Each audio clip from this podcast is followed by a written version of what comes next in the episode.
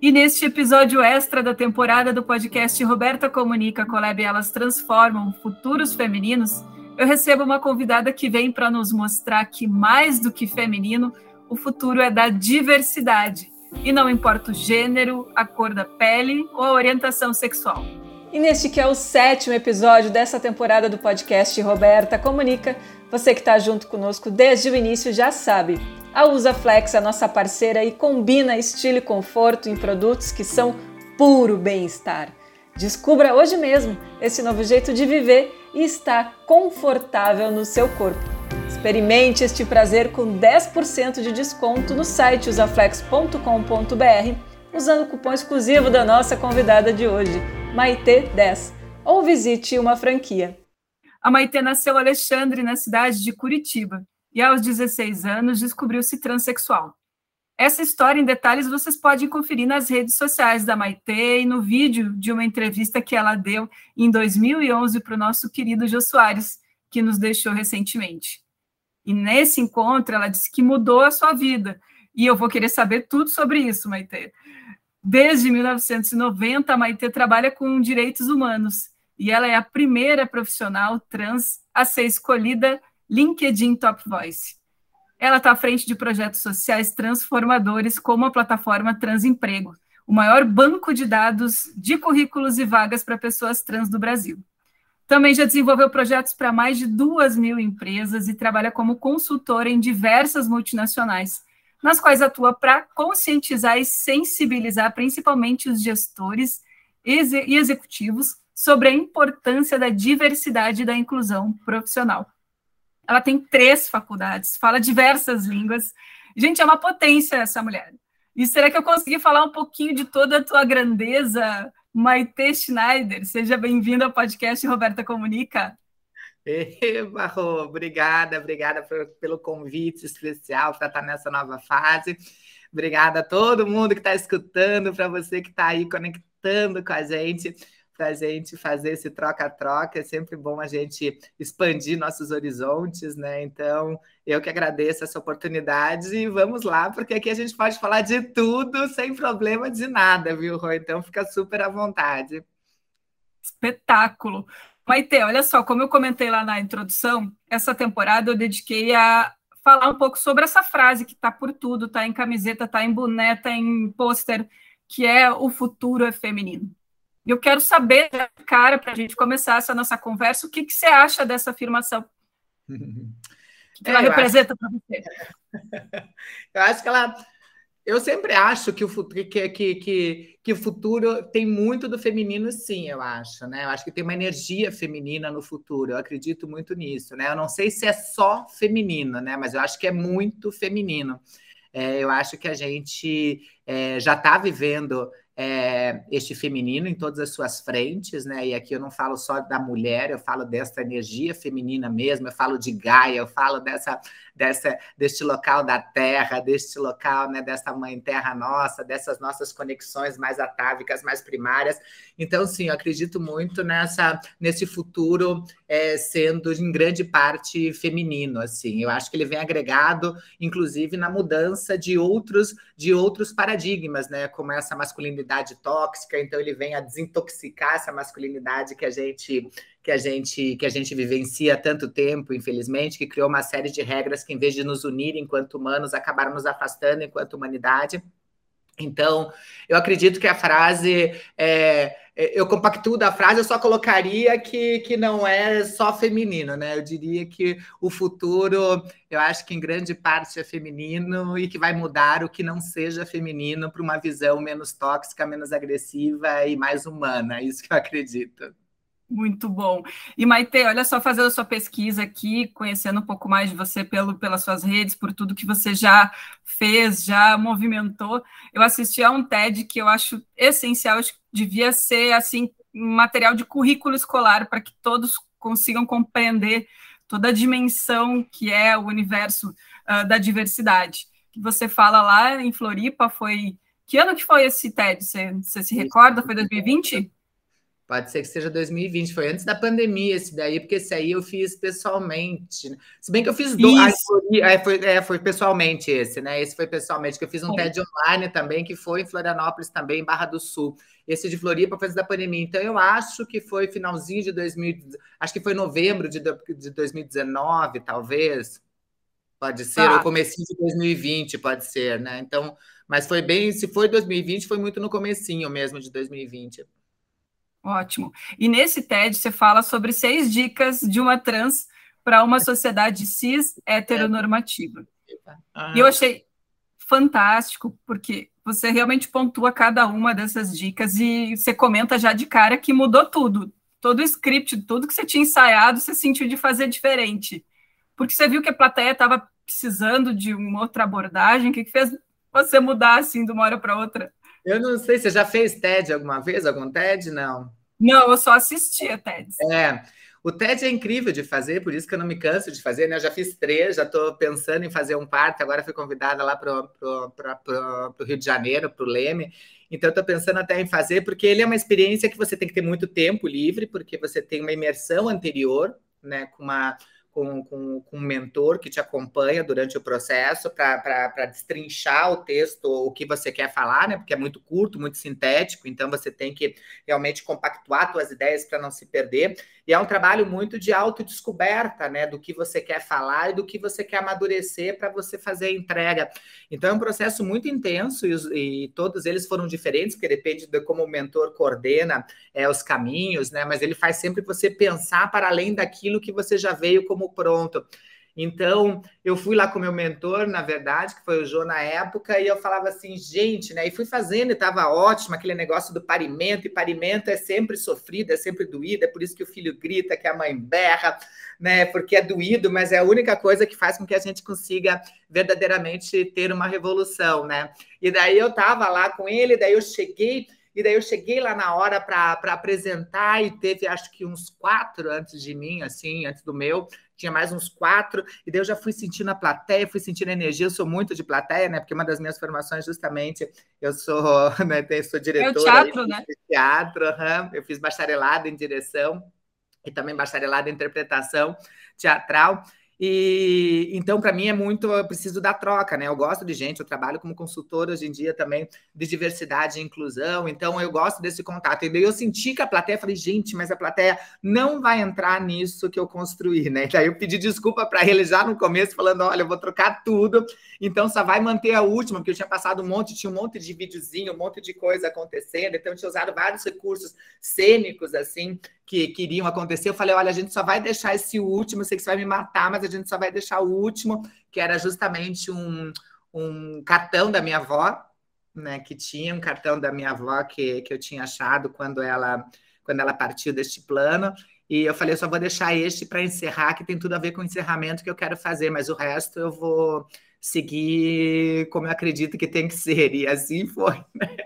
Ele só gelou assim, né? Porque ele estava bem lá atrás, ele só gelou. E ele falou: Bom, Maite, eu quero que você se sinta bem, que você se sinta à vontade, é isso que importa, tudo. Eu falei: Foi. E daí, quando eu saí, ele já estava me esperando na, na saidinha, tem uma escadinha do palco, ele estava me esperando, assim, emocionado, e ele chorando. Ele falou: Olha, foi o trabalho mais lindo que eu já pude vivenciar, quero te agradecer. Então, foi uma troca linda. Eu também super emocionada, a plateia super. E eu falei, era isso que tinha que ser feito, né? Então, deu, deu tudo certo no final. Eu acho ele muito potente também.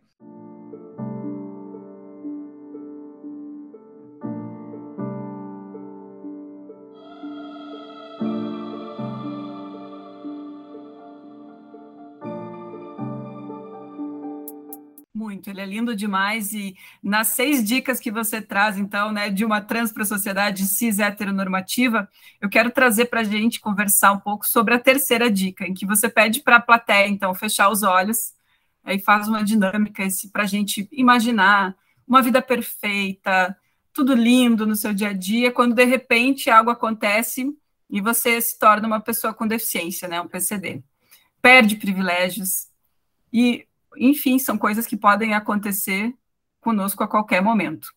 E aí você traz a questão da luta pela equidade e a importância da gente ter sempre o humano em primeiro lugar, mais responsabilidade. e fala sobre um pouco do que a gente tem debatido nesse episódio, nesse, nessa temporada do podcast, que você comenta que a revolução ela é preta e ela é feminina, porque essas são as, as maiorias e que parece que estão num contexto de minoria hoje no nosso país. Então, eu queria que você falasse um pouco mais sobre isso, por que trazer esse tópico para aquele momento né, de, de TED. Porque eu venho de um lugar de privilégios, né? Eu sou uma pessoa branca, o que é um privilégio em contexto de uma sociedade racista que a gente tem, sou uma pessoa sem deficiência, o que também é uma não que seja um benefício, mas numa sociedade que não propõe, não facilita acessibilidades, onde a gente tem 24% das pessoas com algum tipo de deficiência, só 1%, mesmo com uma lei que existe há mais de 30 anos de cotas, só 1% tendo emprego formal, né, Rô? Então, é, a gente vê uma série, sou, não, não sou migrante, então eu sou nascida, sou brasileira, né? Agora, além de trans, eu tenho mais um recorte que eu vou completar agora em novembro, 51 anos, né? Então, eu tenho mais um recorte agora dessas excludências é, que se formam aí. Mas é, eu, eu, eu, demorei muito, porque quando eu era mais jovem, né, eu tentei suicídio a primeira vez com 14, outra vez com quase 16 anos de idade, porque eu não me sentia parte né, lá em Curitiba de grupo nenhum, porque não existia internet, os nossos grupos eram encontrados pessoalmente nos colégios, nos clubes, no, no, nos escotismos, nas lutas, nos, nos, nos, esportes que a gente fazia, enfim. Esses eram os grupos, e é através dos grupos que a gente acaba se identificando, seja pela atração ou pela repulsão do outro, que a gente acaba tendo essa, essa autoidentificação da gente, se percebendo através desses encontros ou desencontros, né, para parir esse ser humano que a gente é, que inclusive é o meu outro TED, né, Dicas para parir o ser humano que a gente nasceu para ser que também trago dicas bem importantes, que daí foi do falecimento da partida do meu pai, né? Esse, esse outro TED. Então, eu, eu demorei muito tempo me culpando porque eu me sentia suja, pecaminosa, maldita. Estudei a vida inteira no Colégio Franciscano, em Curitiba, Colégio Bom Jesus. Então, eu ainda tinha culpa religiosa, além das culpas de, de ser a única, né? Eu sou filha do meio, o irmão mais velho, uma irmã mais nova, eu sou a filha do meio. Então, é, eu não, não, não, me identificava como uma pessoa privilegiada, eu me sentia só uma pessoa, é, sabe, cheia de culpas, uma vítima desse sistema, que eu não sabia explicar o que eu sentia, porque não tinha literatura, que nem eu disse, e não tinha internet para trazer as informações. É, e daí eu comecei, depois dessa, dessa segunda tentativa de suicídio, meu, minha, minha irmã do meu pai, minha tia, me levou num, num psicólogo para tentar entender o que estava acontecendo que depois de um tempo ele não entendeu também, passou por um outro é, psiquiatra que cuidava de pessoas intersexuais lá em Curitiba. E depois de muito ele falou que eu era uma pessoa, na época, transexualismo, né? A gente vinculava muita doença ainda, porque acreditava muito nesse lado de doença, né? E de cura, né? Enfim. E daí, quando ele falou isso, minha cabeça deu uma leve acalmada, assim, tudo. Daí eu comecei a procurar grupos de apoio. Foi lá nesses grupos de apoio que eu procurei um uma das ONGs mais antigas que existe no Brasil, que é a sede dela é em Curitiba, que é o Grupo Dignidade, que existe até hoje aí. E eu comecei nesse grupo para conhecer outras realidades que, a, que, que, que, não tinha como encontrar de outro jeito. E foi justamente que eu fui lá para me conhecer, conhecer outras realidades, conhecer outras frentes lá dessa ONG LGBT, que eu acabei vendo o quanto eu era privilegiado e o quanto eu não tinha direito de ficar reclamando, porque aí eu conheci famílias, a grande maioria que não tinha aporte e apoio das suas famílias, a grande maioria que não teve a chance a sorte de poder estudar em escolas como eu tive, de frequentar os clubes que eu frequentei, de poder não ter passado fome como eu nunca passei. Então, eu comecei a ver o meu monte de privilégios que eu tinha e que eu não podia mais me reclamar enquanto vítima, que eu tinha, assim, um monte de pontos fortes, que eu podia usar esses pontos fortes para tentar quebrar um pouquinho desse sistema que é cruel não só com pessoas trans, mas com todo mundo que foge do que ele acredita ser a única normativa imposta, correta e que tem que ser seguida por todo mundo, né? Então, foi aí que eu percebi que, que, que era este lugar, né? E ao mesmo tempo, foi depois com esse amadurecimento deste, deste lugar que eu já comecei a militar, eu fui para me descobrir, eu já comecei a militar em 1990, que eu comecei a ver rodando o Brasil das diversidades que existiam, porque em Curitiba parecia tudo muito igual, porque Curitiba ainda hoje também não é tão diferente assim, né? Mas é muito província em vários sentidos, né? Eu estudei a vida inteira no Colégio Bom Jesus, desde o pré até o meu meu final de segundo grau, que era na época segundo grau, né? Não tinha ensino médio nem ensino fundamental ainda, e estudei com uma pessoa negra só nesse colégio, né? E perguntei para minha sobrinha que estudou agora, minha sobrinha tem 28 anos, estudou então uma geração e pouquinho atrás de mim, e eu perguntei se o Bom Jesus estava um ótimo Jesus agora, se tinha mais pessoas negras, e ela falou que agora tinha três. Então, passou em 20 e tantos anos de um para três, entende? Então, é uma mudança muito muito pequena, né, é, é, em, termos de, em termos de evolução dessas questões todas. Então, foi nessas viagens para fora que eu comecei a ver o quanto a importância da diversidade desse nosso, desse nosso Brasil tão de tamanho tão abissal, tão rico culturalmente, entende? Dessa, dessa miscigenação tão potente que faz do nosso povo em todos os sentidos, em camadas tão lindas, é castrado diariamente e tirado aí dessas dessas, dessas, dessas, dessas entradas societárias em termos de direitos, em termos de garantias, em termos, enfim, de, de garantias básicas constitucionais, né, como saúde, educação, acesso a emprego, segurança e coisas desse tipo, né, Rô? Então, foi a partir disso que eu percebi que, tipo, todo mundo é diversidade, né? Se nós somos 8 bilhões de pessoas no planeta, nós somos 8 bilhões de diversidades, 8 bilhões de pessoas que pensam totalmente diferente, atravessadas pelos marcadores mais variados entende? Até se forem gêmeos univitelinos idênticos de mesma placenta, aquele que até a mãe tem dificuldade às vezes, a mãe, mãe é um ser iluminado, né? Mãe, às vezes, é um cílio de um que é diferente do outro, a mãe reconhece pelo cílio, né? Porque tem esse olhar clínico. Mas até para a mãe, ela tem que se aproximar, às vezes, para reconhecer, são diferentes, entende? É por isso que cada pessoa tem uma impressão digital diferente, mesmo que tenha nascido de mesma placenta, entende? Em determinado momento, um foi mordido por um mosquitinho e o mosquitinho não sabia que tinha que morder o outro porque era gêmeo, então um já criou um tipo de anticorpo de proteção que o outro não vai ter. Enquanto um está sendo amamentado, o outro já está querendo olhar a janela e olhando um avião, já trazendo referenciais diferentes, enquanto um está com referencial do seio da mãe, o outro já está olhando o avião e trazendo outras conexões de sinapses dentro da sua cabeça. Então, somos diferentes por essência. Né? Eu demorei muito para entender que a diversidade é a nossa maior igualdade e hoje é, eu tento trazer um pouco disso em todos os trabalhos que eu faço, sejam artísticos, sejam dentro de empresas, seja no meu dia a dia, no meu cotidiano. Né? Então, foi a partir dessa, dessa busca por mim que eu comecei a ver este lugar das potências que eu poderia ajudar e de que maneira eu poderia transformar este mundo para ser bom para todo mundo, né? Porque o mundo, para ser bom, não pode ser bom só para mim, para as pessoas que eu amo, para as pessoas que eu conheço, tem que ser bom para aquelas que eu nem vou conhecer entre os 8 bilhões, porque senão a matemática não fecha, né? É isso.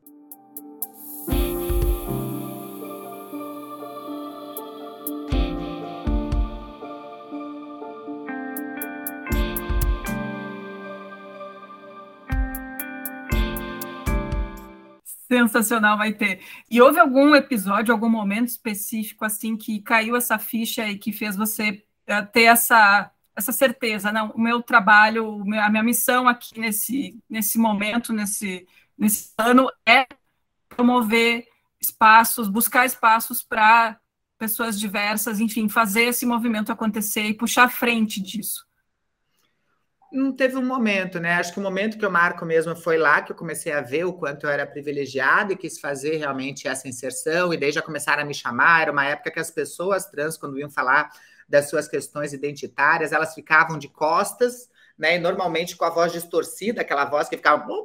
Aparecia um pato Donald falando, porque a gente sabia o quanto é, é, essas pessoas acabavam, pessoas como eu, acabavam sofrendo, se não com as suas famílias, dentro das suas igrejas, nos seus locais de trabalho, tudo. Então, ninguém podia falar do, assunto. A gente está falando de uma época pouco seguida, logo depois de um período de ditadura, então era uma época que a gente ainda estava tentando entender uma série de coisas, entende? A gente vinha de um lugar que a gente ainda estava tentando entender que liberdade era essa, então você veio muito reprimida de uma série de medos, de medos, né? Eu nasci no início dos anos 70, então, tudo isso, assim, eu acho que vai, vai, vai mostrando, assim, este lugar, sabe, dessas possibilidades. Agora, não teve um ponto que eu disse, olha, é isso que eu quero fazer. Foi tudo sempre muito natural na minha vida, né? Então, aconteceu, o empreendedorismo entrou na minha vida de maneira natural, eu tentei fazer lá é, a primeira faculdade aí que você falou, eu não terminei, né? Que foi direito, que eu fiz cinco períodos da faculdade de direito e não terminei, porque no quinto período eu fui fazer o que todo mundo vai buscar, que é procurar o estágio.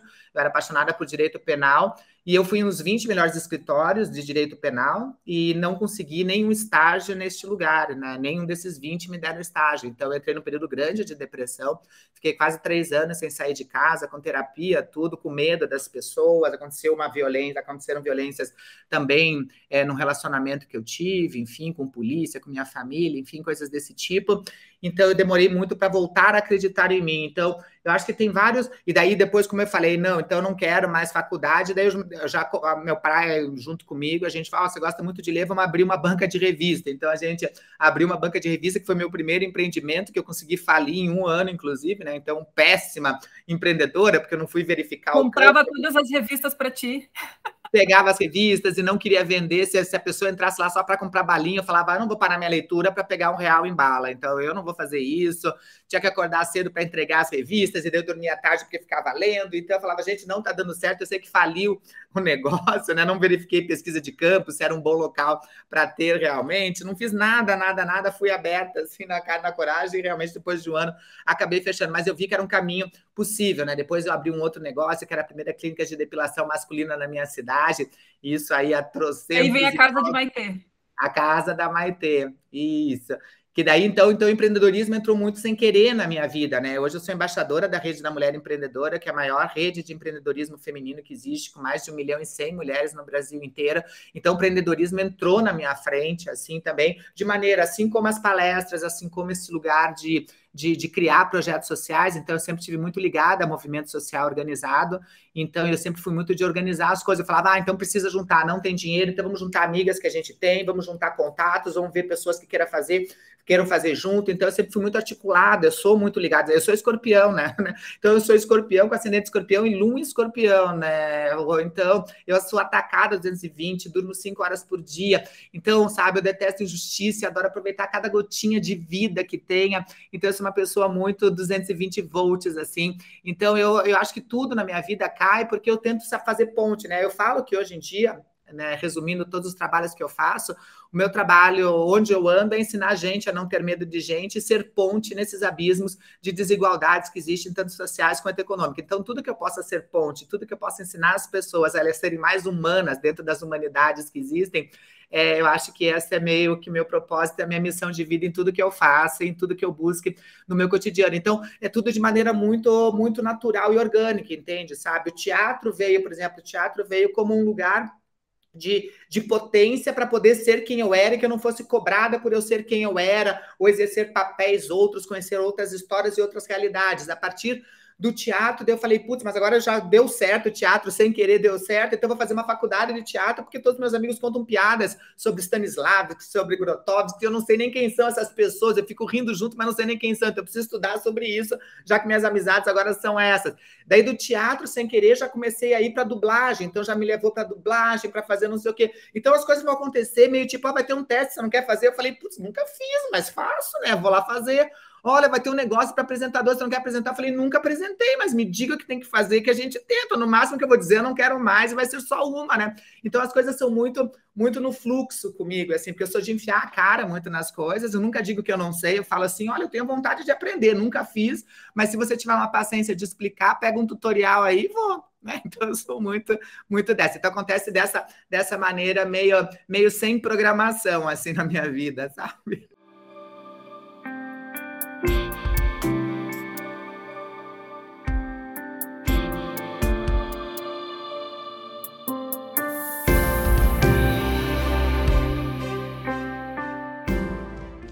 Não tenho uma oportunidade, eu vou lá e faço a oportunidade acontecer, e, e depois que conhecem a Maitê, todo mundo quer a Maitê. Tá mais ou menos ou assim. Eu gostando também e gruda na pessoa, né? Às vezes a pessoa nem gostou tanto, mas eu fico, mas não tem um novo para fazer. E daí eu vejo que a pessoa fica até sem jeito, falou: não, mas quando eu tiver, eu te chamo. Daí passa seis meses e falei, mas não tem ainda. e sei que às vezes ela não deve ter achado assim tão incrível quanto eu achei maravilhoso, né? Mas ela também não quer dizer assim também, às vezes, que a pessoa fica meio sem jeito. Mas eu sempre dou uma cutucadinha, assim, mas mesmo que seja outra coisa, sabe? Mesmo que não seja para fazer isso, se tiver outra coisa, não esquece que eu tô aqui, tá? E não sei o quê. Então eu sempre vou nesse jeitinho assim, né? Então é isso. E é um jeitinho que estou aqui te ouvindo e, e vi suas, alguns dos seus vídeos. Você tem um, um, humor muito gostoso, né? Um alto astral. Isso, isso vem naturalmente de ti ou foi assim uma necessidade para deixar a vida mais leve?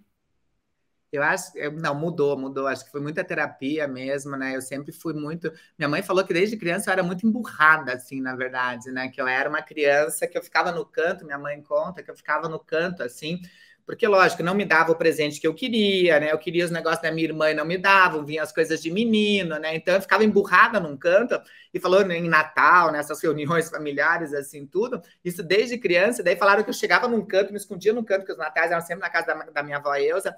Eu me escondia num canto e falou que eu ficava berrando, parecia que estava matando, e eu só sossegava quando molhava no cuspe um fiozinho de desses de costura de lã que minha avó costurava, tudo dava um fiozinho desses molhado para mim, daí eu ficava horas com um fiozinho assim molhado, fazendo uma balançando de lado para outro, aí eu esquecia o choro e ficava só presa nesse fiozinho, entende? Mas disse que eu era realmente assim, sabe? É, tinha que botar uma coisa, não queria, eu abria aquele berreiro que parecia, então eu já começava a interpretar ali, porque eu abria aquele berreiro que faziam para mim fechar o bico, entende? Então, acho que eu sempre fui mais do, do clima da, da fechadona, assim, nunca fui essa pessoa muito aberta, de poucas amizades nos colégios, porque, logicamente, eu era mariquinha de um colégio franciscano, então também o povo não queria muita amizade comigo. Então, eu acho que eu sempre fui de um lugar mais assim, né? É, depois também teve esses relacionamentos de violência, eu tive dois, dois primeiros relacionamentos que eu tive efetivos foram de violência, e um deles entrou, que nem eu disse, meu pai também, e com, com, com com uma, na polícia tinha um delegado que não sabia lidar com diversidade, então uma situação super vexatória na frente do meu pai, uma das mais difíceis que eu já passei. Então, depois disso, eu demorei a voltar a acreditar em sentimento, acreditar nas pessoas. Eu não fazia compra de mercado, por exemplo, eu não ia no mercado, eu não ia em lugares com muita gente, então eu fazia uma lista de mercado para meu pai trazer as coisas para mim dentro de casa. Na época não tinha não tinha Netflix, não tinha nada disso, então tinha as, as videolocadoras e tudo. Então eu fazia a lista de filmes, meu pai pegava a lista de filmes e devolvia para mim os filmes, sabe? Pra, porque eu não, não queria ver gente, eu tinha medo de gente. Então demorou muito a, a eu conseguir me olhar no espelho e a conseguir é, me ver enquanto pessoas e acreditar nas outras pessoas foi um processo assim né, de muita terapia. E eu acho que depois que eu desbundei, agora eu não quero mais bundear de novo, né? Então eu acho que agora que, que eu fui, eu não quero voltar, porque eu gosto muito de gente, eu preciso de gente, entende? Eu moro sozinha, gosto de estar sozinha, mas o meu dia a dia é com pessoas, é para pessoas, então eu gosto muito de gente, mas não foi sempre assim, por isso que eu digo que é possível sim a gente mudar desde que a gente queira tudo, né? A gente pode mudar ou aprender tudo que a gente deseja, mas a gente tem que querer, a gente não consegue aprender se a gente não quiser e a gente não consegue mudar se a gente acha que não precisa, né?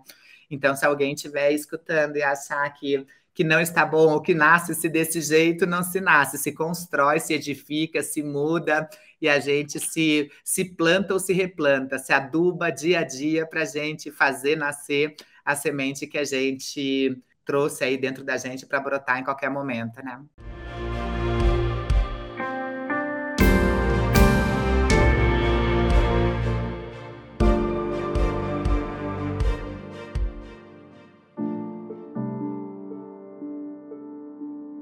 Isso aí, essa é a Maite Schneider, que está trazendo essas palavras lindas para a gente, trazendo esse olhar tão uh, gostoso de ouvir, de saber que a gente está num caminho de, de melhora da nossa sociedade como um todo, e a gente tem pessoas como a Maite para puxar essa frente. Maite, conta para mim, assim, da tua experiência, então, de relacionamento com essas mulheres empreendedoras né, da, da rede da qual tu faz parte. Como que é o perfil dessa mulher que está chegando, que quer ter o seu negócio? Quais são as principais dores dessa mulher? Conta para mim, porque o podcast tem muito desse público e acho ah, que é bem importante tudo, a gente né? falar é um pouquinho. variada, né? Porque está no Brasil inteiro, então é um grupo muito variado. A gente tem uma diversidade grande, não só de locais, como uma diversidade também deste grupo de mulheres que estão lá dentro, né? Mas a grande maioria das mulheres hoje em dia empreende, logicamente, por conta de necessidade. Não é o empreendedorismo deste que a gente imagina, que é esse empreendedorismo consciente, que é o empreendedorismo de vontade. Ah, eu quero empreender porque eu desejo seguir este caminho, etc é por obrigação, então, grande parte, um número muito grande de mães solo, entende? Um número muito grande de pessoas, de mulheres pretas que estão empreendendo por subsistência, por obrigação mesmo, porque não tem oportunidades dentro do corporativo, dentro de outras vagas de emprego, de mães solos que não têm rede de apoio, que tem que estar junto com seus filhos para cuidar dos seus filhos, para estar gerindo este negócio mais perto, mais no seu dia a dia. É, então, é o empreendedorismo que, infelizmente, ele acaba sendo de início muito imaturo, e a rede ajuda nesse sentido, né? Porque são muitos cursos que são dados, muitas parcerias incríveis incríveis que a gente tem, muitos programas estabelecidos, assim, é, acesso a linhas de crédito muito mais favorecidas, porque até para a mulher é muito mais difícil conseguir crédito, a gente sabe, para os seus negócios, de, tem uma dificuldade muito maior para ter apoio de investidores anjo, para todas essas questões. Então, é, a rede atua de maneira, eu acredito, em todas as frentes. Então, para pessoas que estejam no começo, que acho que a grande maioria que está neste começo, querendo entender, que ainda não entende se tem que ser MEI, se ainda não entende a construção de que precisa ter um CNPJ, que não entende da separação de contas de pessoa física, por que se sou só eu, por que, que eu tenho que dividir meu negócio, e a gente explicar né, desde esse comecinho dessa cartilha, que não tem uma planilha, que não faz a marcação de entrada e saída. Então, desde o básico do básico, né, até pessoas que já estão aí, que já estão com dois, três negócios, que já estão aí em rodadas de negociações, de, de aplicativos sendo criados, de ampliação do negócio, de querer pensar numa internacionalização dos seus produtos para um alcance maior. Então, a gente tem todas as frentes e para todas as, as, as, as as senioridades ou, ou, mulheres que estão numa, num, num caráter mais júnior, enfim, a gente tem, tem para todos. E o principal da rede, eu acho, né, é, é, justamente que a rede é muito ponte, assim, né? A rede foi fundada pela Ana Fontes, né, que é uma das pessoas mais incríveis que eu conheço, assim, e a Ana tem essa capacidade de ela é muito generosa, assim, ela tem essa capacidade de conseguir unir, né, de ser cola entre essas diferenças, né? Porque existe, lógico, a gente fala de mulheres e a gente fala de mulheres achando, ah, mulheres e todo mundo está dentro. Não, muitas mulheres trans, quando você fala mulheres, elas não se sentem parte. Muitas mulheres negras não se sentem, porque muitas vezes, quando você fala mulheres, vem a mulher branca, sem deficiência, mulher acima de uma classe social X, entende? As outras não se sentem, porque elas se sentem meio que coisa ainda na vida. A gente ainda vive, né? A gente já veio, já teve um tempo que mulher não votava porque era tida como coisa, né? A não sei que uma mulher há pouco tempo atrás, a gente está falando aí de 40, 40 e poucos anos atrás, tinha que ter autorização do marido ali para conseguir vender uma coisa ou comprar outra ou ter direito a ter uma conta. Então a gente está falando deste lugar de ter uma tutela, né? De ter uma, uma chancela de alguém te tutelando ali em cima. Então, essa liberdade feminina que parece tão antiga para quem está agora, não é tão antiga assim, né? Então tem muita gente que ainda tem esses medos, esses terrores. E, a, e, a, e essa rede criada aí, a rede da mulher empreendedora criada pela Ana, ela tem essa capacidade de colar pessoas que já estão mais maduras a outras pessoas, seja através de mentorias que acontecem com frequência, seja através de trocas, de que essas pessoas que já têm negócios sedimentados comecem a colocar na sua rede de stakeholders, na sua rede de fornecedores, essas outras mulheres como agregadas que é muito difícil essas mulheres se conectarem às empresas. Então, essas que já estão numa média, pelo menos no médio, no médio caminho aí, elas se conectam com as empresas e repassam para as outras, conectando essas outras. Então, a gente vai formando uma grande colmeia de união, que é muito incrível, assim, é um mel muito doce que se forma dessa união. Então, tem para todos os gostos, tem para quem quer entrar e só conhecer, sabe? Não tem é, grau de associação, é totalmente gratuito, então a pessoa entra lá, já começa a usufruir, já pode se cadastrar. É um trabalho muito, muito intenso tem encontros em várias cidades do Brasil que acontecem, então tem encontros ao vivo. Então é muito bom, assim, porque você vê que você não está sozinha. Acho que quando você sente que não está sozinha, você ganha muita força, né? Você percebe que está tudo bem, que o teu problema é problema de outras tantas, e você começa a ver soluções para esses problemas, né? Então, é, eu acho, eu acho para mim, eu acredito muito no trabalho de redes, né? Eu acredito muito no trabalho de da gente capilarizar os nossos melhores dons para que outras pessoas também possam, para que essas pessoas um dia também possam fazer por outras, né? Eu acredito muito no trabalhinho, não só de formiguinha, como de começar numa progressão aritmética e já estamos aí, lá, a rede começou, era a rede era pouquinha gente, né? E hoje a rede já está aí com um milhão e cem mil mulheres nessa progressão geométrica. Transemprego, aí a gente começou, a foi fundada pela doutora Márcia Rocha, que é uma das pessoas mais incríveis que eu conheço, e ela começou há oito anos atrás com uma empresa. Hoje, aqui, conversando com você, a gente já fechou 2.052 empresas parceiras, são milhares de pessoas transempregadas também nesse projeto social. Então, quando a gente começa, é meio na progressão geométrica para tapar um buraco. Quando você vê, você está fazendo avenida, você está juntando a Oiapoque a Chuí, né? Você está fazendo uma revolução. Então é muito, é muito bom isso. Então, eu acredito muito no trabalho de rede, no trabalho de união. A gente criou uma sociedade que deu ruim, né, Rô? A gente criou uma sociedade que, ao invés de estimular é, o que o humano tem de melhor, que é a colaboração, estimula, infelizmente, a competição, e competição no sentido péssimo mesmo, né? De ter que passar em cima dos outros, de ter que ultrapassar valores, competições, né, sabe, dentro da mesma equipe por conta de uma vaga, daí morre cinco, descarta os outros quatro e vem os próximos, sabe, não sabe, porque aquilo lá já fica azeitando essa máquina deste capitalismo não humano, desse capitalismo que só um ganha, que são os acionistas, e o resto todo mundo que se dane, porque todo mundo tem que entregar para lá. Não, eu acredito que possa, possamos criar uma, sabe, um capital mais mais humano, onde todo mundo ganha, perde-se um pouquinho lá em cima, mas todo mundo ganha aí nessa tua rede, sabe? Que a gente consiga ter empresas mais humanizadas daí nesse sentido, que valorizem os micros e não só os resultados macro. Então, eu acho que a gente, a gente pode caminhar para isso, e eu tenho trabalhado com muitas empresas que têm seguido isso e tem dado muito certo, não só no, nessas instâncias de micro, mas também nesse resultado e sem causar burnout, pessoas tendo AVC com 20 anos de idade, ambientes com segurança psicológica, onde as pessoas podem ser quem são e assim serem mais felizes e produzirem melhor, né, com mais qualidade, é, tendo seus propósitos vinculados ao propósito das empresas. Então, eu, eu, eu acho que a rede traz muito disso, né? A, a militância, que é da onde eu vim, e as redes, que é por onde eu passo e continuo passando, elas me fortalecem e me mostram que este é um caminho muito possível, né? Eu sou muito do voluntariado, eu ajudo em muito voluntariado, sou madrinha da Casa Florescer aqui, que é uma casa de acolhida incrível aqui em São Paulo. É, então, eu acho que a gente tem que ir por este caminho, entende? Não dá mais para pensar só na gente, entende? Por mais ego que se tenha, a gente tem que pensar no coletivo. E por mais que a conquista seja individual, a vitória vai ser sempre coletiva, entende? Sempre tem que ser envolvendo todo mundo, porque senão, como eu disse no começo, essa matemática não fecha de jeito nenhum né? Não fecha, e eu acredito demais nesse ecossistema do empreendedorismo feminino em especial, porque eu vivo isso faz muito pouco tempo, né? Eu saí do corporativo, trabalhei quase 20 anos em redações, e quando eu percebi que o empreendedorismo ele depende disso, para que a gente tenha sucesso, para que a gente consiga chegar onde a gente quer, a gente tem que estar tá em rede, a gente tem que estar tá né, dando as mãos umas para as outras para conseguir chegar onde a gente precisa. E aí isso passa por quebrar esse paradigma louco que o capitalismo e o patriarcado nos colocou, que a gente só sabe competir entre nós. Né? Isso é uma grande mentira.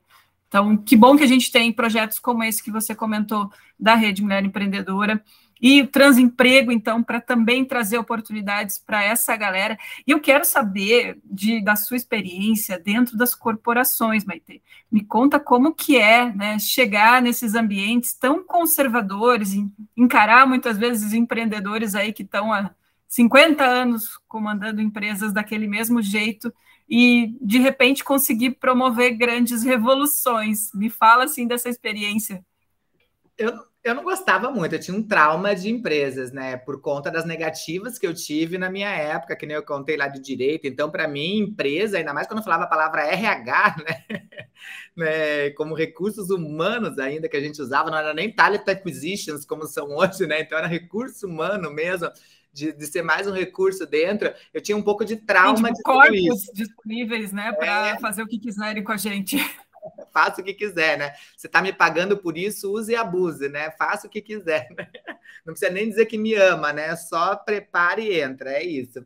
É, então, eu, eu tinha muito trauma desses lugares, né? Mas daí a Transemprego, como eu disse, que foi criada oito anos atrás, ela estava morando em Curitiba, é, foi criada pela doutora Márcia Rocha, e ela é uma visionária, né? Que ela é uma pessoa, é advogada, travesti, lésbica, foi a primeira a conseguir aí a questão de nome social documento é, federal, sabe? Então, é uma pessoa incrível, é das pessoas que eu mais aprendo na vida e que né, a nossa amizade vem de longa data, assim, por conta de outras situações e daí ela falou, ela começou, a gente já tinha um projeto junto, que era a Brat, que era eu, ela, a Laerte Coutinho, né, a cartunista, a Letícia Lanz, que é uma psicanalista maravilhosa, que escreveu O Corpo da Roupa, enfim.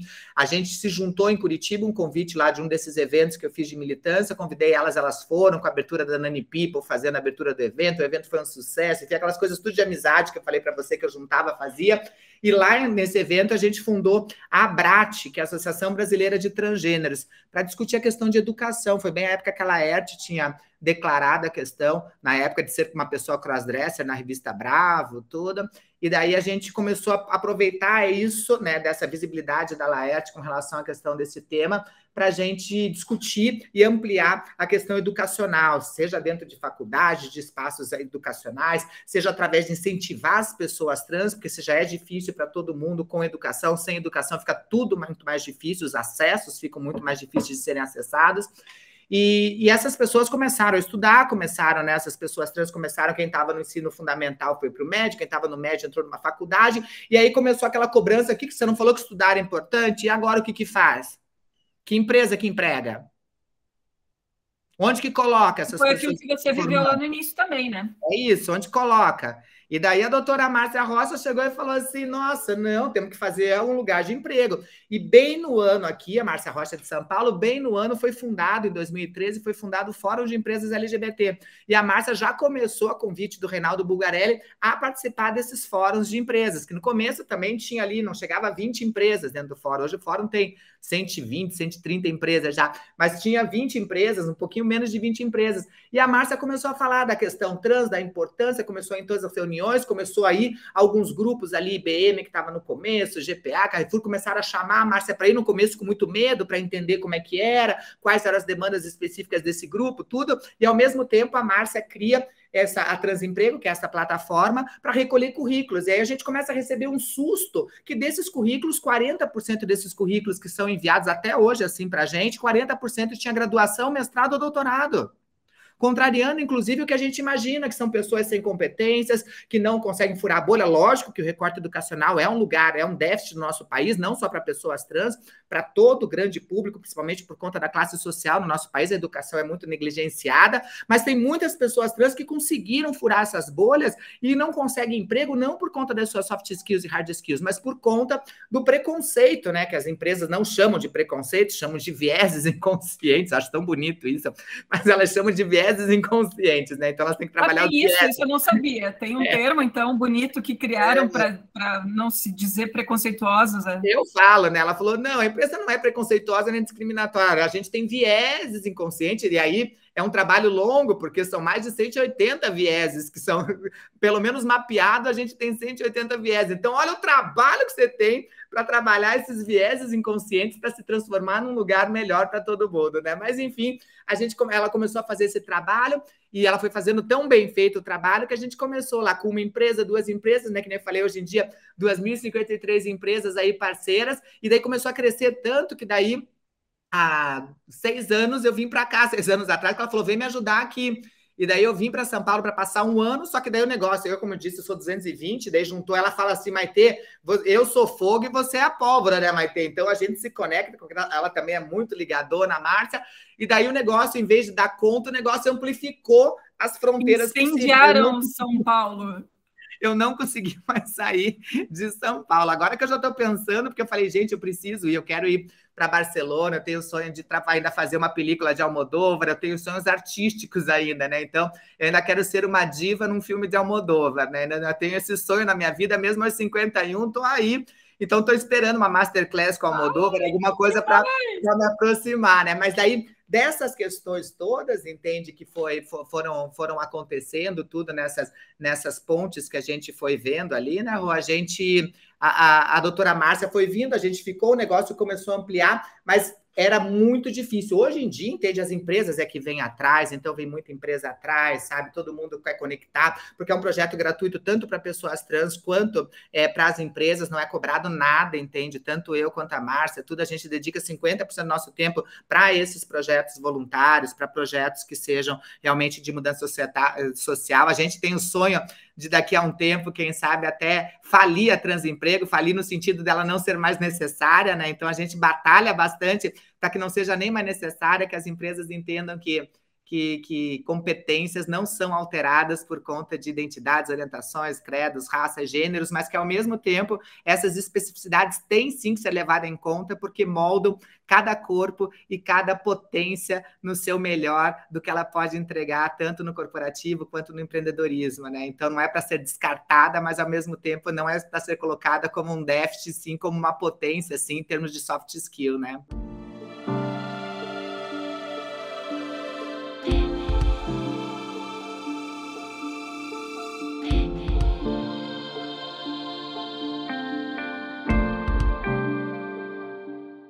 É o que é uma sociedade, né? O que a gente espera que seja algo diverso e como você comentou, não é exceção, é, é o que é.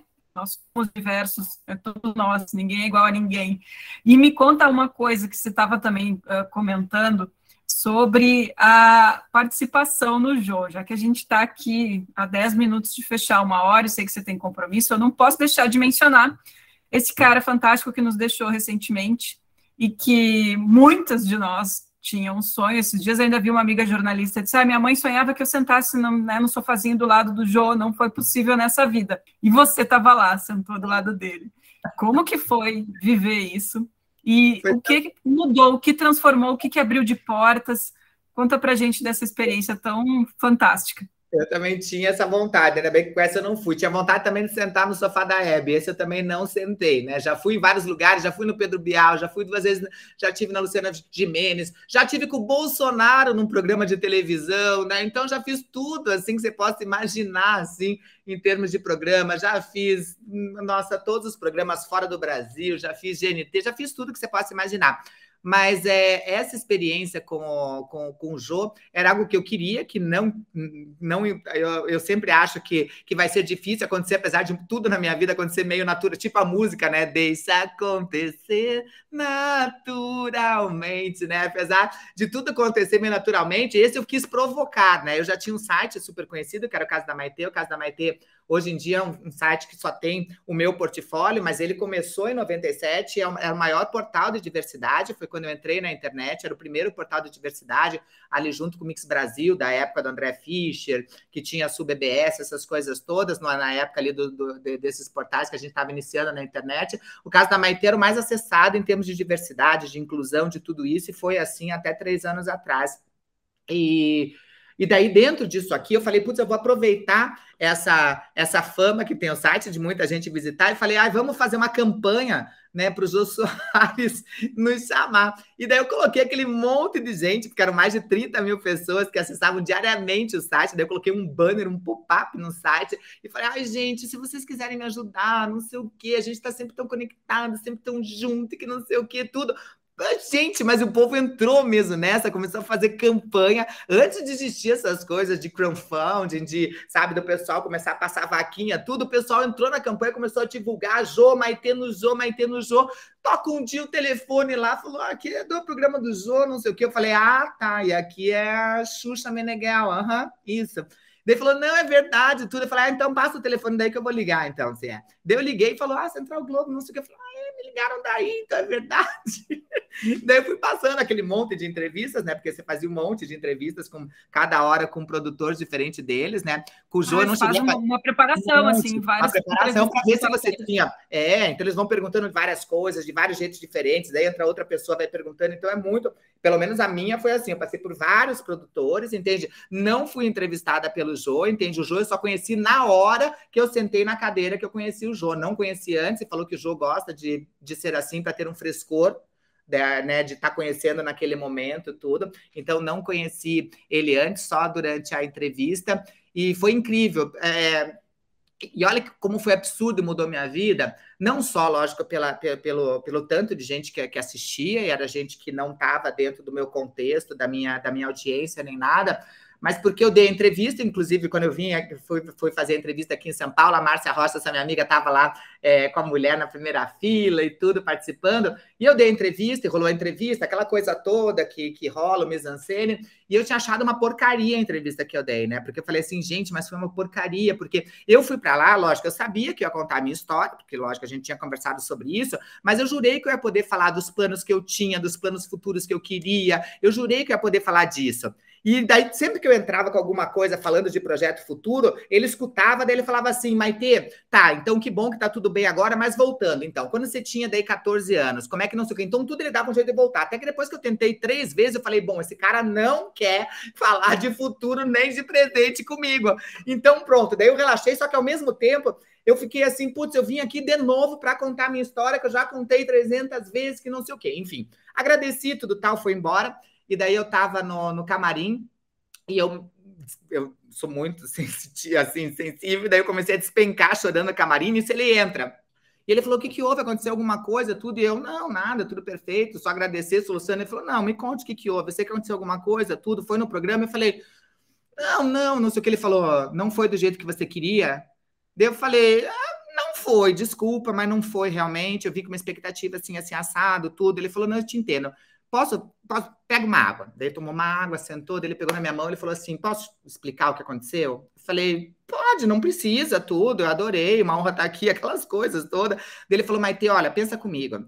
Eu me considero uma pessoa que conheço um pouco das coisas da vida, eu acompanho tanto em teatro quanto em outras coisas da vida, eu tento ser o mais antenado possível das coisas. Eu nunca tinha ouvido falar de você, Maite. Por mais que na internet você seja conhecida pelo teu grupo, eu nunca ouvi falar de você, entende, Maite? Agora imagina, se eu não ouvi, imagina o tanto de outras pessoas que não têm nem perto desse conhecimento.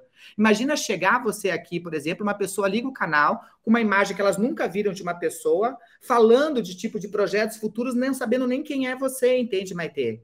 Então, a minha ideia é que essas pessoas do meu público te conhecessem. E a partir de agora que elas te conhecem, porque é um bloco só, entende, Maite? Tanto que eu queria ter dois blocos com você. Eu não sabia nem que ia dar tanta química, entende, Maite? Mas agora que já te conhecem, quando você tiver um projeto legal, você me manda e eu te coloco daí, daí não precisamos falar da tua história, a gente fala só de você só dos projetos que você tem, Maite. Daí eu falei, ah, então eu posso vir de novo? Então, quando tiver um projeto, não sei o quê, e não sei o quê, ele falou sim, então tá aqui o meu contato, passou o contato direto dele, falou assim, me passa direto, não sei o quê, não sei o quê, para vir. Então, foi de uma gentileza e de uma generosidade que eu saí, e ele estava certíssimo, porque, logicamente, todo mundo que veio a conhecer, daí aumentou, lógico, o número de pessoas, o número de, de, de, de, casas que entrou, sabe? O número de famílias, sabe? Eu sei que eu andava lá nas lojas de Curitiba, eu andava na loja com a minha mãe, chegava gente e falava: olha, é a moça do Jô, não sei o quê, nossa, chegava uma senhorinha para minha mãe, nossa, deve ser um orgulho ter uma filha como ela, e não sei o quê, coisas que antes não aconteciam, só com pessoas que eram do circuito ali da diversidade, seja de raça, de cor, de gênero.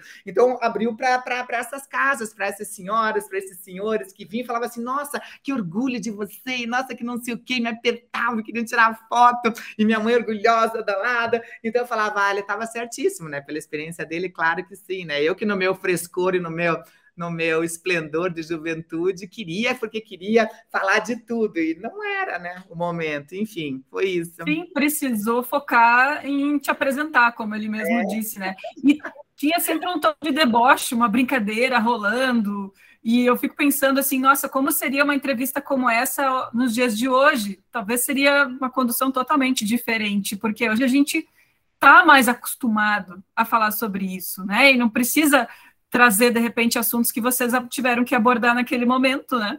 E, e, mas eu fui para brincar muito mais, porque eu já sabia quem era o Jô, né? Claro, né? Eu dormia toda noite com ele, né? Antes de dormir, passava com ele. Então eu já sabia, eu era fã mesmo, né? Sou ainda, né? Porque eu acredito que a gente é semente que fica, né? Semente que espalha, não né? questões que a gente vai juntando no meio do caminho. Mas é, então sempre fui fã mesmo. Mas daí, nesse, nesse caso é, é, em específico do, que você tinha perguntado? Que eu, eu, me lembro que eu entrei agora nisso, daí eu fugi que você falou. Ah, das histórias. E daí eu já fui preparada para esse monte de piada. Aí eu já fui preparada, porque eu sou super bem-humorada. Eu falei assim, nossa, vai ficar. Ele levanta ali, eu corto aqui, daí ele rebate ali. Eu achei que ia ficar assim. Mas em vários momentos, porque lógico, o programa não foi, é, ele é editado, né? Então ele sofre uma edição, porque a gente gravou lá quase 50 minutos para ir ali, 17 minutos, 20 minutos, né? Então foi quase 50 porque tem essas interrupções, a plateia às vezes não sei o que, extrapola, enfim, aquelas coisas todas que acontecem. Daí, dentro disso que, que, que, que foi feito no jogo, tudo, eu fiz muito mais piada que ele. Então, há várias piadas, ele mesmo chegava e falava assim: não, Maite, não, Maite, mas agora sério, vamos falar sério, Maite. Então, ele puxou para o lado sério, sendo que eu estava muito mais levando para o lado da palhaçada. Porque na minha vida eu sou muito assim, sabe? Vou, por exemplo, se eu, se eu consigo transformar algo difícil em piada, eu sei que aquilo já foi trabalhado e não faz parte mais de uma dor dentro da minha vida. Se eu consigo trabalhar em mim isso como piada. A única coisa até hoje que eu não consegui transformar em piada na minha vida de tudo que eu passei foram essas duas situações de violência que eu sofri nos meus dois primeiros relacionamentos. Essas eu não consegui transformar em piada ainda na minha vida. É algo que ainda me machuca muito, é algo que, que, que ainda está muito impregnado, que terapia ainda, nem o Daime que eu tomei esses dias funcionou ainda para essa libertação, mas é, este lugar de dor eu ainda tenho. Agora, o resto das coisas eu já consegui transformar e transformar de maneira a transformar até em piada e tá tudo bem, e incentivar desse jeito. Mas ele mesmo, o Jô mesmo, controlava e falava assim, Maite, não, tudo bem, agora você tá rindo, daí lógico, a plateia via junto, ele falou, não, plateia, agora vamos ficar. Tanto que uma hora ele chegou, e esse foi pro ar até, porque uma hora ele chegou e falou assim, no final ali ele chega e fala alguma coisa tipo, não, Maite, e você é a prova viva, né, Maite? Que é alguma coisa que tá, é sempre alguma coisa na cabecinha da pessoa, né? Ele fala, e todo mundo começa a rir pensando em outra cabecinha que não a sua cabeça mesmo. E ele até controla e fala, não, gente, para aí, sério, gente. É na cabeça da pessoa, e por isso que a gente tem que respeitar. Então ele estava muito mais militante do que eu, entende? É, eu sou. Então, eu achei até super bonitinho, que eu falei, ah, que bom que ele está com essa responsabilidade. Ele sempre foi muito gentil, perguntando, eu posso perguntar teu nome? Eu falei, claro que pode, sabe? Então, ele teve uma gentileza, coisa que não era comum quando você vê, por exemplo, a Roberta Close em programas com Faustão, em programas com outras pessoas, que de maneira abusiva falavam, não, você está aqui, você está aqui só por causa disso e você tem que falar, parecia que era uma obrigação da pessoa. Tem vários vídeos da Roberta Close aí, como esse grande ícone aí, na questão trans, muito antes da minha aparição, entende, em mídia, que, que, que ela sofreu muito na mão de apresentadores que acharam que era obrigação dela falar desse assunto, de ser invadida, de ser praticamente violentada em plena, em plena, em plena televisão, entende? Só porque tá lá e o espaço foi dado. Ele foi extremamente generoso de perguntar se podia é, em cena, de, de, de querer militar por algo que eu, inclusive, estava brincando e estava levando num tom não jocoso, mas menos militante, né? E, e ele foi muito. É por isso que ele está super à frente, né, Rê? Porque é um cara que, para mim, sabe o ponto certo, sabe o limite de onde ir, e chegou onde chegou, não foi à toa, não, né? Não, de uma inteligência ímpar. Vai fazer muita falta. E muita. se a gente conseguir se encontrar em outro plano, vai ser vai ser um lindo encontro. É. Maite, para a gente encerrar, então, que eu sei que você tem outros compromissos, Sim. Diz para mim, assim, se você, vivendo esse momento atual de sociedade, em que a gente está num momento tão bélico, né, um momento tão difícil para a humanidade de maneira geral, em especial aqui no nosso contexto Brasil, você é uma pessoa otimista, você acredita que a gente está caminhando para uma transformação da sociedade, a parte né, de todo o contexto de administração dessa sociedade que a gente está vivendo, o que, que você está sentindo a partir dessa perspectiva? Acho, acho, acho, não, tenho certeza que a gente está tá melhorando, sim. Eu acho que tem. É que toda evolução tem as suas retrações normais de qualquer coisa, né? Para qualquer coisa que a gente esteja melhorando, tem uma turma que não é tão grande, mas é uma turma que grita muito, berra demais, é muito escandalosa que puxa querendo fazer um efeito contrário, entende? Só que mente, né? Acho que foi Einstein que disse isso, né? Que uma mente aberta é que nem paraquedas, não fecha de novo depois de abrir, né? Então, quem teve acesso a direito, quem teve acesso a privilégio, não quer perder. Quem está berrando são aquelas pessoas que têm privilégios e têm direitos e acha que por conta desses privilégios de direitos estendidos a outras pessoas, o deles diminui, mas privilégio e direito é algo tão incrível que quanto mais você faz, usa teu privilégio e teus direitos para que outras pessoas tenham, mais a gente melhora e multiplica enquanto melhoria de sociedade. Só que as pessoas não entendem isso, né? Porque vive um egoísmo tão grande da época dos, do, de egos tão exacerbados que elas acreditam que, tipo, nossa, se alguém ganhou uh, direito e não tinha, eu perdi um pouco do meu, que é uma mentira. Né? Ah, se alguém vai ter privilégio agora é porque então o meu privilégio está em risco. Não, não é. Só tem que ficar em risco realmente quem está em cargos né, é, que exigem competências e não tem competência para tal. Essas pessoas têm que ter medo mesmo. Né? Esses dias eu li uma frase de uma escritora francesa, que eu não vou lembrar agora o nome, que eu sou péssima para nome, 51 estão ativando minha cabeça, assim, mas ela falou algo muito interessante, mas eu digo que não é meu, que é de uma estadista francesa. E ela falava assim: olha, eu só vou acreditar em igualdade entre homens e mulheres, quando a gente tiver mulheres incompetentes ocupando os cargos é, através, é, na sua maioria, ocupando os cargos desses homens, entende? Porque o que a gente vê é justamente o contrário, entende? A gente vê mulheres muito mais competentes que homens para conseguir chegar aí em média e alta gestão, e elas tendo que trabalhar depois de chegar nesses cargos dez vezes mais, porque o número de pessoas querendo puxar é extremamente gigantesco, e a gente vê esse exemplo na prática no Brasil de maneira bem grande e não tão não tão distante da nossa realidade, entende? Então, é sempre. Muito, a gente nem se sente capaz de ocupar esses espaços, isso é que é o pior, né? É sempre muito mais difícil para a mulher chegar. Então, eu gosto muito disso. Olha, eu acredito neste mundo melhor, mas quando eu começar a ver mulheres incompetentes em cargos de poder, daí eu vou acreditar que a gente teve a tal igualdade, entende? Só que a gente vai chegar lá com, com, com, com, com uma característica melhor, porque, logicamente, mulheres, além de ser as que mais se formam, se formam com as melhores notas, né? Tanto não só no ensino médio, como nas faculdades, nas graduações, elas se formam se formam com as melhores notas. Então, a gente, quando chega lá, chega com competência ao trono, né? Então, esta que é a revolução que eu digo que a gente está mudando, né? Então, eu acredito, sim, na mudança. Só para só contar uma história. Tem tempo? Não. Só para contar uma última historinha? Não. Eu tenho tempo. O tempo é teu. Não, só mais uma historinha rapidinho, que daí eu fui esses dias num colégio para você ver que essa geração está mudando também muita coisa, né? Essa geração, a internet tem um peso grande nisso também. É, eu fui dar, esses tempos antes da, da, da pandemia, eu fui dar presencialmente uma, uma aula, eu dou muita aula para colégios também. Eu fui num colégio aqui em Heliópolis, que é uma comunidade que tem aqui em São Paulo, muito grande, e daí eu fui dar ali para alunos, fui falar de diversidade para alunos ali que tinham mais ou menos de 11 até 15 anos, tinha alguns de 16 anos nesse colégio. Então eram 300 alunos, eu fui falar de sexualidade, depois de mais ou menos assim uns 15 minutos falando de diversidade, o pessoal já o pessoal tem uma os jovens acham que diversidade e sexualidade é a mesma coisa. Então já começaram a perguntar: "Ah, se beijar não sei o quê". Eu já parecia aquela, não lembro do nome daquela do Serginho Grosma que fica respondendo dúvidas lá dos jovens, não sei o quê. Eu já parecia aquela do programa do Serginho Grosma. Eu fui respondendo quando estava quase uma hora para ir embora, eu falei: "Bom, gente, eu tenho que ir tal, eu vou embora. Então, tem mais alguma pergunta? Daí tava cheio de meninas na frente, né? De um monte de mulherada na frente, falaram assim: ah, o Richard, o Richard, o Richard. E eu falei, gente, eu falei do bullying. A gente não pode pressionar as pessoas, né? Tava os diretores ali, tudo, e todo mundo junto ali comigo, preocupado se eu não ia falar alguma coisa, enfim. E daí eu falei, gente, por causa do bullying não pode falar. E daí fala, ah, desculpa, não sei o quê. Nisso levanta um cara lá na última fila desses 300 alunos, levanta o cara e tipo, ah, eu quero perguntar. Daí eu, elas falam, Richard, daí sai coração dos olhos delas, sabe? Daí eu vi que era o tal do Richard que elas queriam. E vi que era o cara, o deus do Olimpo do colégio, né? Vi que era o cara mais desejado do colégio.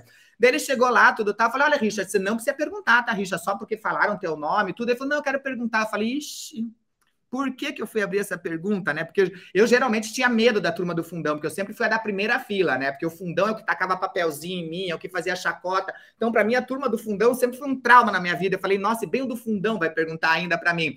Mas tudo bem, eu falei, pergunta. A Richard falou assim: ah, não, dona Maitê, o meu melhor amigo é viado. Eu falei, Richard, espera. Quantos anos você tem? Ele falou, não, tenho 15, não sei o quê. Eu falei, Richard, com 15 anos você não pode dizer que uma pessoa é viado. Viado é um termo que a gente quase não usa, né? A gente chama a pessoa de homossexual. Daí ele aponta para o lado e fala assim: Pedro, você não é viado, Pedro? Daí levanta o tal Pedro, que já me identifico, porque era como eu era, mariquinha do colégio, levanta o Pedro e fala assim: não, dona Maite, tranquilo, eu não sou nem viado, eu sou super viado.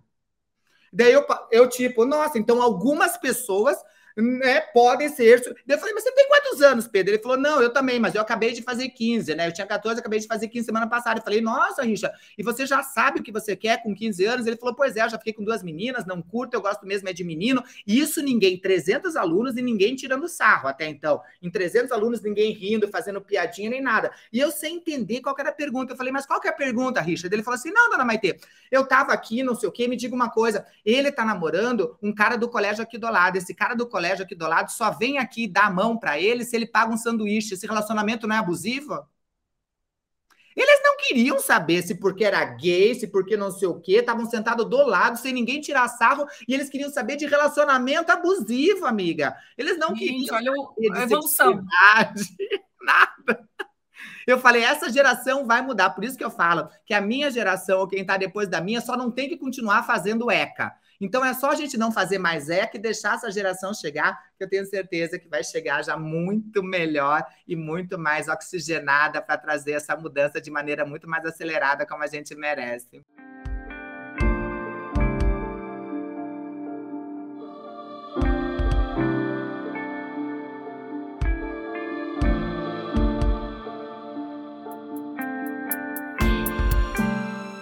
Amém, amém. Assim a gente deseja.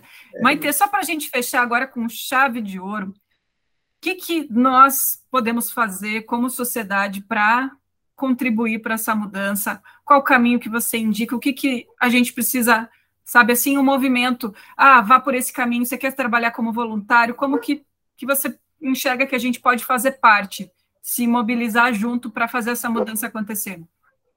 Acho que é isso. Acho que a primeira coisa é aquilo que eu falei. Primeiro, acho que a gente tem que reconhecer os nossos privilégios, né? Eu acho que quanto mais privilégio você dorme, mais você acorda, tem que acordar com a responsabilidade da mudança, de fazer esse mundo ser este lugar melhor que a gente deseja para todo mundo, né? E acho que para importante passo a gente furar nossas bolhas. Todo mundo tem bolha que precisa ser furada, então a gente precisa furar essas nossas bolhas. A gente tem que ver quais as bolhas que a gente a gente precisa furar. Um exercício que eu gosto bastante é de pegar uma rede social, pode ser qualquer rede, né? Eu gosto de fazer bastante no Instagram, porque o Instagram é só foto, né? Então a gente posta foto de comida que a gente gosta, de frase que a gente leu e curte, de, de viagem que a gente fez. Então, como é só foto, é fácil de ver porque é visual. Mas você pode fazer no WhatsApp, pode fazer no LinkedIn, pode fazer no Tinder, você pode fazer em qualquer rede social que você tenha você pode fazer isso. Eu gosto de pegar, então pega a tua rede social que você gosta, abre a tua rede e começa a olhar lá, começa a arrastar ali o dedinho e começa a ver quantas pessoas pretas tem no teu, na tua rede. Quantas vezes você postou alguma coisa? Ah, mas, mas eu não tenho amizade preta. Eu falei, sim, mas você já postou, por exemplo, um livro da Sueli Carneiro, alguma coisa da Djamila que você tenha gostado, alguma questão de alguma, de alguma violência que uma pessoa preta passou e você que foi morta dentro de algum supermercado não te tocou a ponto de você fazer um post, nunca você fez nada com relação à questão de raça diferente da tua, mesmo não tendo amizade com pessoa preta, faz o mesmo e pergunta para pessoas trans, para pessoas migrantes, para pessoas gordas, se você já falou sobre prostituição, se você já falou sobre drogas, vai procurar as bolhas que você ainda não furou na tua rede, né? Vai furar essas tuas bolhas, mas não pense que é um exercício fácil, porque quando a gente fura uma bolha que a gente tem, a primeira pessoa que recebe o ar ou que tiver dentro dessa bolha é a gente, e isso mexe com a gente porque ele vai mexer em lugares que para a gente já estava tudo, parece que tudo tranquilinho, que a gente já estava ali dentro do status quo. Furar a bolha faz a gente remexer este ser humano que a gente é né? E a gente precisa parir este ser humano que a gente é, como eu disse lá naquele outro meu TED, entende? Porque senão a gente acha que todo mundo é um alecrim dourado, cheio de boas qualidades, que não precisa mudar nada, que está tudo perfeito, que não está. Nós somos seres que precisam mudar, nós temos ego, raiva, inveja, nós temos um monte de coisa que temos que mudar.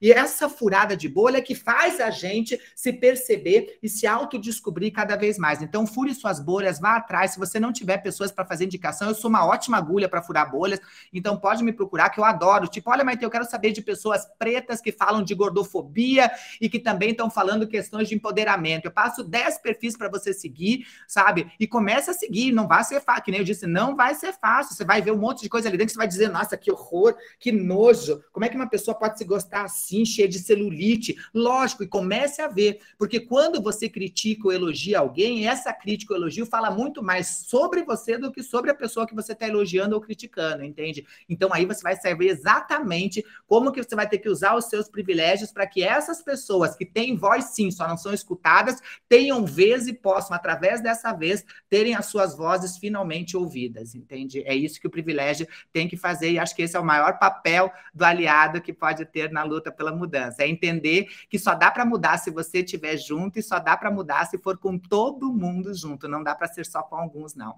Usa Flex, confortável no seu corpo. Descubra hoje mesmo um novo jeito de viver bem-estar com calçados e acessórios incríveis. Acesse o site usaflex.com.br e experimente essa liberdade. Senhoras e senhores, essa foi a Maite Schneider. Estou emocionadíssima aqui e já quero essas dicas por direct no meu Instagram, tá? Vou lá pedir, porque todos nós precisamos fazer esse movimento, bem como você falou. Eu venho num, num trabalho de buscar leituras de mulheres pretas. Estou nesse momento lendo Bell Hooks, que é uma mulher fantástica, é uma filósofa sensacional. O livro que eu estou lendo é tudo sobre o amor, então acho que é um começo de movimento muito importante, que o amor é o que dá base para tudo, para as transformações que a gente quer fazer, para que a gente seja seres humanos melhores. Melhor. E aqui tenho na minha frente, pelo computador, essa mulher maravilhosa que nos ensinou tanto neste episódio espetacular do podcast Roberta Comunica. Foi uma honra, Maite. Te agradeço muito. A gente tinha essa conversa marcada desde março, galera. Não foi fácil trazer a Maite aqui, mas ela honrou essa agenda e eu estou muito, muito feliz mesmo em poder aproximar ela de vocês, dessa audiência tão importante, dessa mulherada que nos escuta e que também quer dar e fazer essa mudança acontecer. Um beijo no teu coração, queridona. Uma dica, já que você deu uma dica de livro, a Djamila Ribeiro, minha amiga também, tá com uma tá com, no, no canal dela do YouTube, ela tá com uma série de 10 capítulos que se chama Femininos Plurais, incrível. Eu faço parte da oitavo capítulo, entende? É uma série que está totalmente gratuita, então se você quiser saber mais sobre letramento, ela fala sobre mídia, sobre empoderamento através da mídia, de como as questões foram deturpadas, de como a gente construiu esses conceitos e traz uma série de revoluções. E como está gratuito, então, vocês podem acessar Nossa. lá, então, Femininos Plurais, direto lá no YouTube da Djamila, que tá uma aula aberta, assim, com pessoas incríveis. E, logicamente, eu tô lá no 8, tá bom, gente? Para vocês. Ai, que linda! Espetáculo! Muito obrigada, Maite. Tu és luz nesse universo, às vezes, tão escuro que a gente enxerga, né? Mas está aí, sendo farol para gente. Obrigada. Um beijo imenso. Obrigada. Até a próxima. Obrigada a todo mundo e obrigada para você que ficou com a gente. Vem junto, que é bom e gostoso quando a gente está unidos, que nem a avó falou, porque meu pai tinha uma frase, né, que de, de braços dados, né, que todos somos anjos de uma asa só. E para a gente levantar voo e chegar onde a gente quer, a gente tem que dar a mãozinha, porque com uma asa ninguém chega em lugar nenhum. Então vamos nos unir, que a gente quer a tuazinha que está ouvindo a gente para subir junto com a gente. Vem junto.